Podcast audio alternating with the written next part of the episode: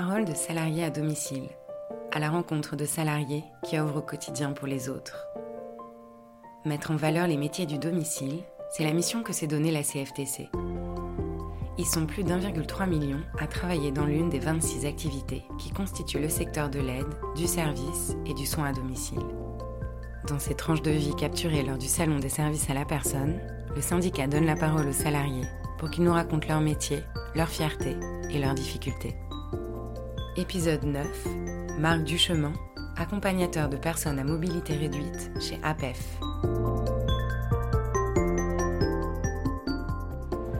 J'ai 61 ans et je suis donc dans la société APEF depuis bientôt 8 ans. Et donc je suis chauffeur accompagnateur de personnes à mobilité réduite.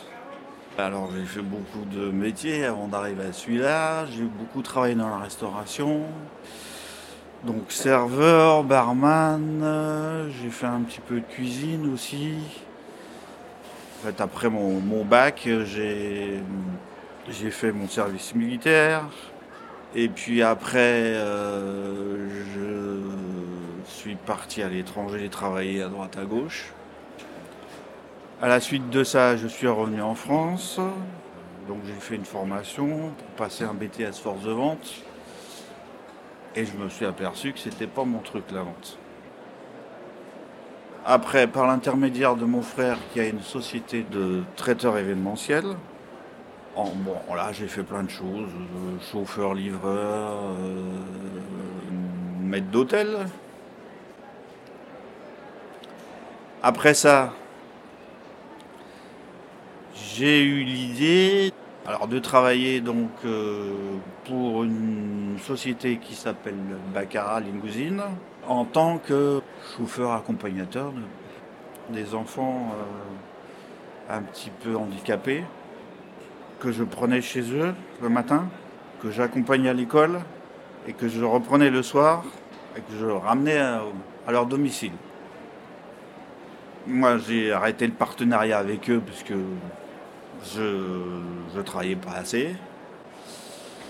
Et puis, un jour, en me promenant dans mon quartier, j'ai vu une agence APEF qui cherchait un chauffeur accompagnateur de personnes à mobilité réduite. Donc, j'étais recruté par l'APEF et donc maintenant, ça va faire 7 ans que je suis chez eux. 7 ans et demi.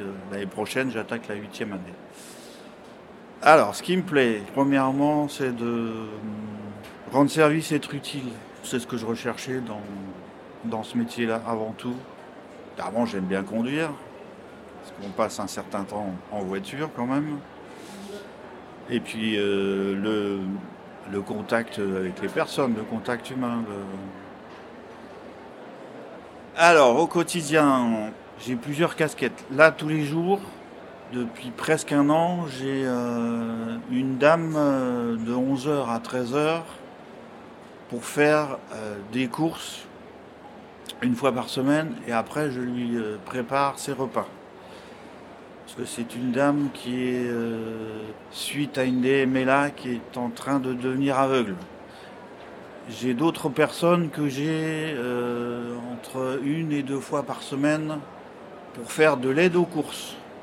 Avec ou sans elle, voilà. Et puis après, je peux avoir des personnes que j'accompagne à la gare. Alors après, je peux faire aussi de l'aide administrative. Je suis sous les ordres de la personne.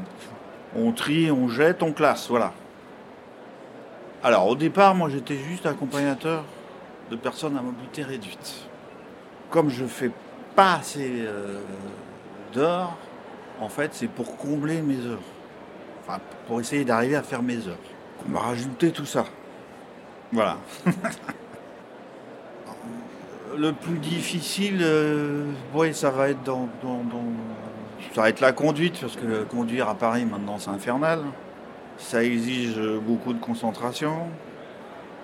Et puis, surtout, la perte de temps, quoi, pour aller d'un endroit à un autre. Que ce soit en voiture ou en transport.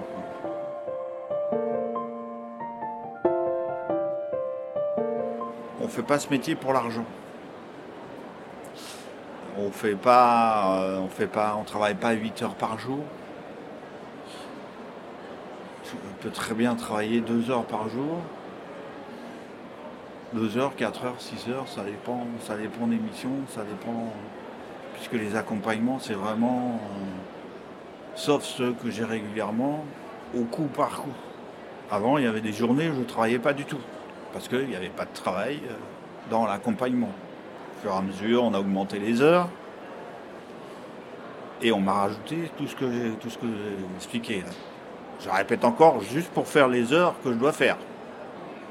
Mais j'ai la chance d'être payé quand même, que je les fasse ou que je ne les fasse pas, je suis payé de la même manière. Si j'en fais plus, à ce moment-là, ça passe en 13e mois. Et puis si on n'a pas la notion de service, si on n'est pas ouvert vers les autres, à l'écoute, ça va être compliqué aussi. Je dirais que c'est un travail, un complément de travail. Je me suis dirigé là-dessus parce que je pensais que c'était la suite logique par rapport à ce que j'avais fait. Mais moi, ce que j'aurais aimé faire, vraiment, j'aurais aimé bien être du rêve, ça comme ça, mais bon.